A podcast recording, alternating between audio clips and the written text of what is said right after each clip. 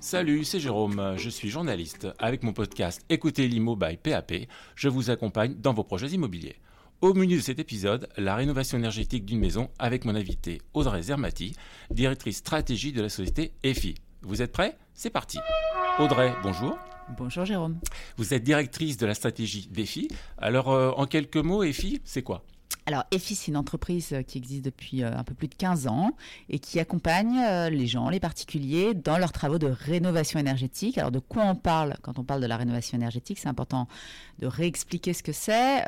c'est tout ce qui va concerner l'enveloppe de votre maison, l'isolation de votre maison, les changements de système de chauffage, donc à, quoi vous vous chauffez et éventuellement aller vers des chauffages plus performants.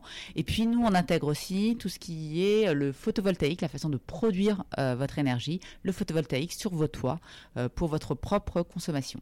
Ok. Alors on voit que pour vous, la rénovation énergétique, ça fait partie de votre quotidien, mais ce n'est pas le cas de tous les Français. Alors justement, depuis plusieurs mois, on parle beaucoup de la rénovation pour faire des économies. Est-ce que finalement, on peut dire que c'est le bon moment pour rénover son logement en 2024 alors oui, en 2024, c'est le bon moment pour plusieurs raisons. Il y a une première raison euh, euh, qui est euh, l'évolution du prix de l'électricité, l'augmentation du prix de l'électricité et de l'énergie en général. vous savez que depuis la guerre en Ukraine, depuis 2022, on a vu une augmentation de nos factures, que ce soit en gaz ou en électricité, fortement augmentée. En électricité, si on se ramène à il y a un an, avec les évolutions qui vont arriver, on va être à plus 44% d'augmentation des prix et de la facture. Et donc effectivement, c'est le bon moment de rénover, c'est la première raison. La deuxième raison, euh, c'est qu'il euh, y a beaucoup d'aides disponibles. Le gouvernement a fait voter un budget en hausse pour les aides à la rénovation énergétique.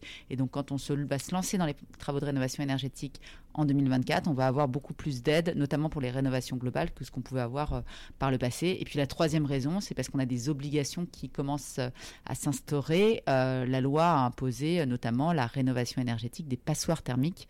Euh, jusqu'en 2034 et à partir de l'année prochaine, 2025. Et donc c'est vrai que c'est bien de pouvoir anticiper ces obligations en faisant les travaux nécessaires euh, euh, pour pouvoir s'y conformer. Donc on voit qu'il n'y a pas doute à avoir, c'est bien le moment de rénover. Il n'y a pas de souci. Alors on passe justement aux travaux pratiques maintenant.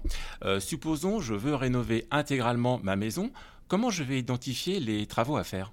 Alors, quand vous voulez euh, faire euh, une vraie rénovation globale, donc vous vous lancez dans des gros travaux, par exemple, vous êtes dans l'acquisition d'un bien, d'une maison, euh, vous allez démarrer par un audit énergétique. Alors, un audit énergétique, souvent on se pose la question, qu'est-ce que c'est? C'est vraiment une évaluation de la performance, mais pas seulement. C'est aussi des scénarios de travaux qui vont vous permettre de vous décider, en général, trois scénarios de travaux plus ou moins ambitieux.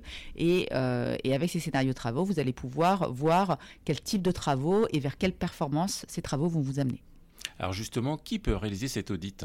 Alors, vous avez des auditeurs qui sont euh, agréés euh, et vous allez avoir euh, demain mon accompagnateur Rénov puisque mon accompagnateur Rénov, qui est la première entrée finalement dans votre parcours de rénovation globale, si vous n'avez pas une convention avec mon accompagnateur Rénov, vous ne pourrez pas prétendre aux aides pour la rénovation globale. Et c'est cet accompagnateur Rénov qui va être en charge du premier acte à réaliser, c'est-à-dire de l'audit énergétique. Est-ce qu'on peut détailler les différents services que propose cet accompagnateur qui n'est pas forcément très connu des particuliers? Tout à fait. Alors, cet accompagnateur Rénov, c'est en fait c'est normal qu'il soit pas connu puisque c'est vraiment un nouvel acteur, euh, c'est très récent.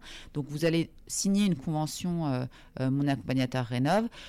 Cette, il, va, il, va, réaliser une prestation, donc qui commence par l'audit, mais qui va devoir être un accompagnement durant tout votre parcours de travaux, et donc qui va devoir vous accompagner, notamment pour pouvoir euh, euh, déterminer les aides auxquelles vous avez droit, euh, pouvoir évaluer à la fin du chantier si ce qui a été prévu dans l'audit correspond bien à ce qui a été réalisé et ce qui est sur votre facture de travaux. Donc ça va être vraiment quelqu'un qui va être à vos côtés durant les différentes phases de vos travaux et cette prestation a un coût qui va être pris en charge pour partie par les subventions euh, Ma Prime Rénov et qui peuvent aller jusqu'à 100% d'un coût de 2000 euros après, la prestation est libre, donc le coût peut être plus important que 2000 euros, mais le plafond euh, peut être euh, à 2000 euros peut être subventionné par, euh, par ma prime Rénov.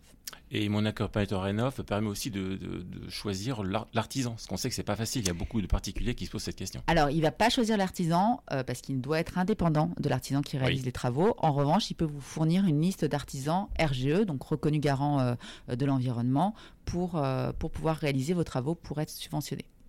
Alors, lors de la rénovation de ce logement, on peut aussi faire appel à un mandataire. Là aussi, c'est pas très connu, mais néanmoins, ça rend pas mal de services quand même. Oui, tout à fait. Le rôle du mandataire, c'est vraiment un rôle de euh, euh, d'avance, de caisse d'avance euh, des aides. donc, un mandataire, et nous chez EFI, c'est ce qu'on fait. on va avancer les aides pour que le particulier, en fait, n'ait que le reste à charge à payer. Et donc, ces aides vont se déduire du devis. et, voilà. Et donc, ça va être vraiment une préoccupation en moins que d'aller chercher ces aides, puisque c'est le mandataire qui va s'en occuper. Donc, ça, c'est vraiment un, avantage pour le particulier que d'avoir que finalement à se préoccuper de la réalisation de ces travaux et que le mandataire se charge d'aller mobiliser les aides auxquelles il a droit. Ok. Alors en 2024, euh, il y a vraiment du nouveau dans les aides énergétiques avec ma prime rénov parcours accompagné et ma prime rénov. Alors c'est vrai qu'on s'y perd un peu avec toutes ces modifications. Euh, quelles sont les différences, Audrey? Alors, bah, ma prime rénov euh, parcours accompagné, c'est en fait pour la rénovation globale, les rénovations d'ampleur, les rénovations euh, très ambitieuses. Dans ce cas-là, il faudra se faire accompagner par ce que je disais tout à l'heure, c'est-à-dire un accompagnateur rénov, nouvel interlocuteur que vous trouvez sur le site de France Rénov hein, par département. et donc ça, pour pouvoir avoir accès à ces, à ces aides, donc ces aides, elles peuvent aller jusqu'à 90% du montant du devis. Et comme on parle d'une grosse rénovation, de rénovation importante, ça peut aller jusqu'à 70 000 euros euh, du coût des travaux. Donc vous pouvez avoir jusqu'à 90% de 70 000 euros euh, pour réaliser cette, euh, cette, rénovation globale. Donc comme je le disais tout à l'heure, on est vraiment dans des aides qui sont très importantes euh, en 2024.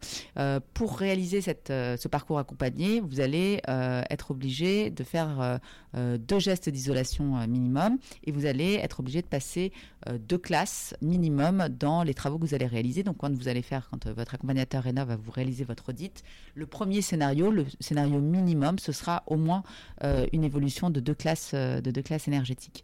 Ça c'est pour le premier, le premier parcours. Et puis après, vous avez le parcours classique ma prime rénov, euh, c'est ce qu'on appelle le parcours euh, euh, à l'acte ou au geste, c'est-à-dire que vous allez faire des travaux isolés.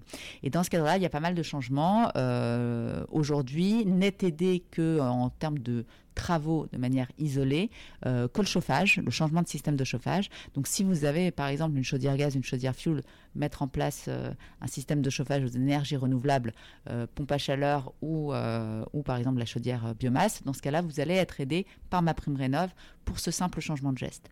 si vous voulez réaliser une isolation par exemple, l'isolation seule ne pourra pas être aidée. Et dans ce cas-là, vous devrez systématiquement, pour pouvoir obtenir l'aide à l'isolation, réaliser aussi euh, une installation euh, d'un système de chauffage ou un changement de système de chauffage. Là, vous allez avoir la possibilité, soit le changement de système de chauffage principal, comme je disais tout à l'heure, euh, le fuel, le gaz par, une pompe à chaleur ou une chaudière biomasse, ou installer un nouvel équipement de chauffage type un poêle à granulés, ou même éventuellement changer votre système de chauffage d'eau chaude sanitaire, donc votre cumulus par exemple par un ballon thermodynamique. Dans ce cas-là, vous allez avoir droit à ma prime rénov.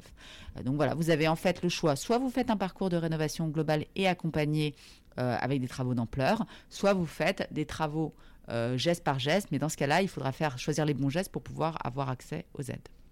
On voit que c'est quand même beaucoup plus contraint qu'avant. Hein. Avant, y avait une grande liberté. Là, ça change. En fait, là, on va vraiment vous inciter à faire des travaux plus importants, alors qu'avant, on aidait finalement tous les gestes de manière assez, assez simple on voit que l'objectif maintenant, c'est l'efficacité. L'efficacité et les gros travaux. Euh, alors après, tout le monde peut continuer à, faire des travaux plus simples, mais dans ce cas-là, les aides seront plutôt dirigées vers les travaux euh, de rénovation d'ampleur. Ok. Alors on parle beaucoup de ma prime rénov, c'est vraiment au cœur de l'actualité, mais il ne faut pas oublier qu'il existe quand même d'autres aides financières.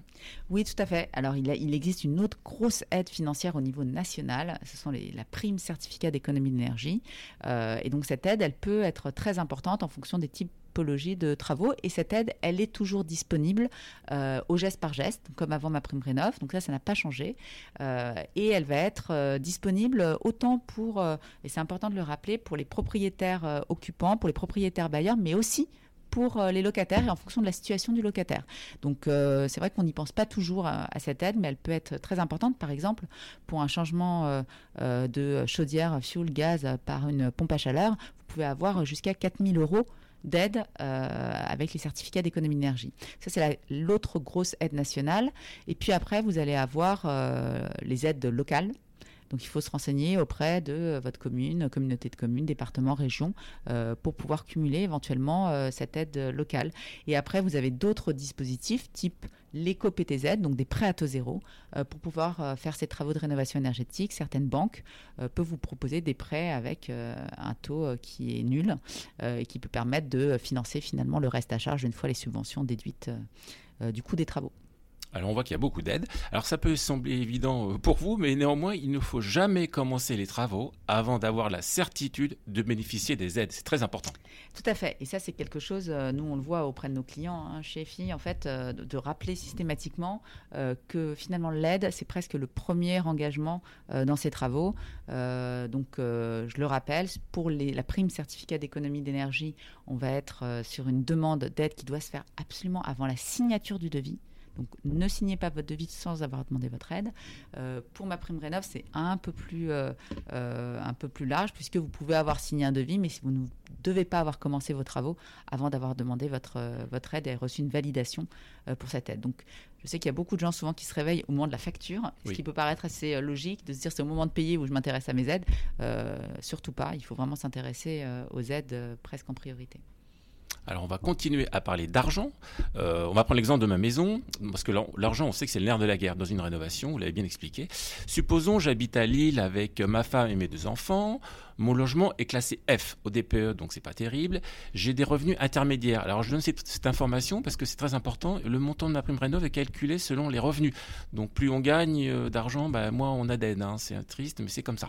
Alors premier cas de figure, euh, j'améliore l'isolation de ma maison et j'installe une pompe à chaleur. Combien ça va me coûter tout ça, Audrey?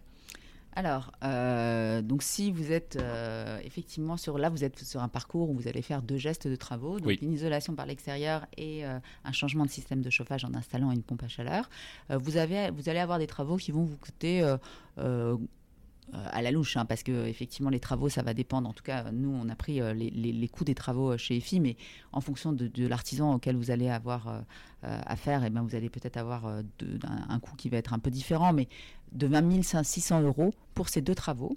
Euh, et si on cumule les aides pour ces travaux, donc sur l'ITE et sur la pompe à chaleur, sur ma prime rénov uniquement, là je compare uniquement ma prime rénov hors certificat d'économie d'énergie, vous allez avoir 7 000 euros d'aide.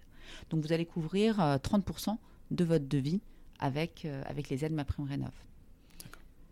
Alors deuxième hypothèse, là, cette fois, j'ai de l'ambition et j'ai des sous, hein, parce qu'on voit qu'il en faut.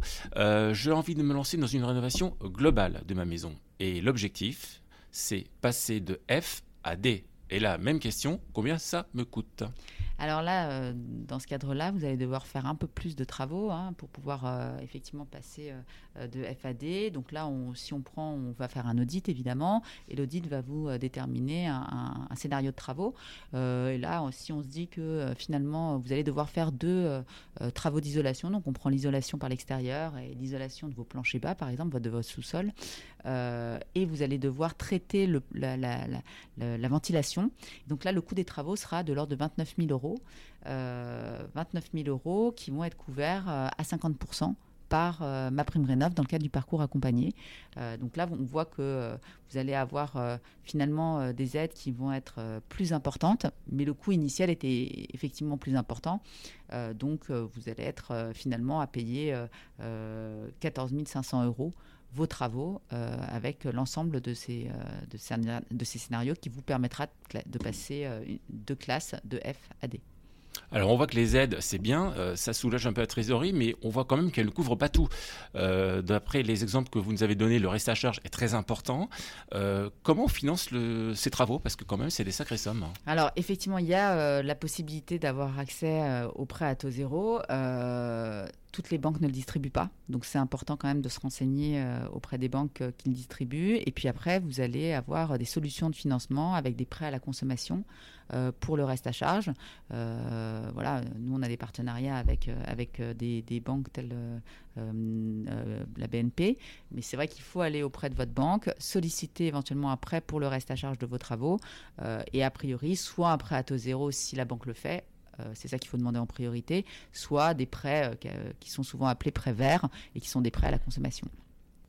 Audrey, merci d'avoir participé à cet épisode. On a vu qu'un projet de rénovation, ça se prépare, que ce soit le choix des travaux ou le financement. Un grand merci également à tous ceux qui ont écouté ce second épisode, disponible sur toutes les plateformes de musique.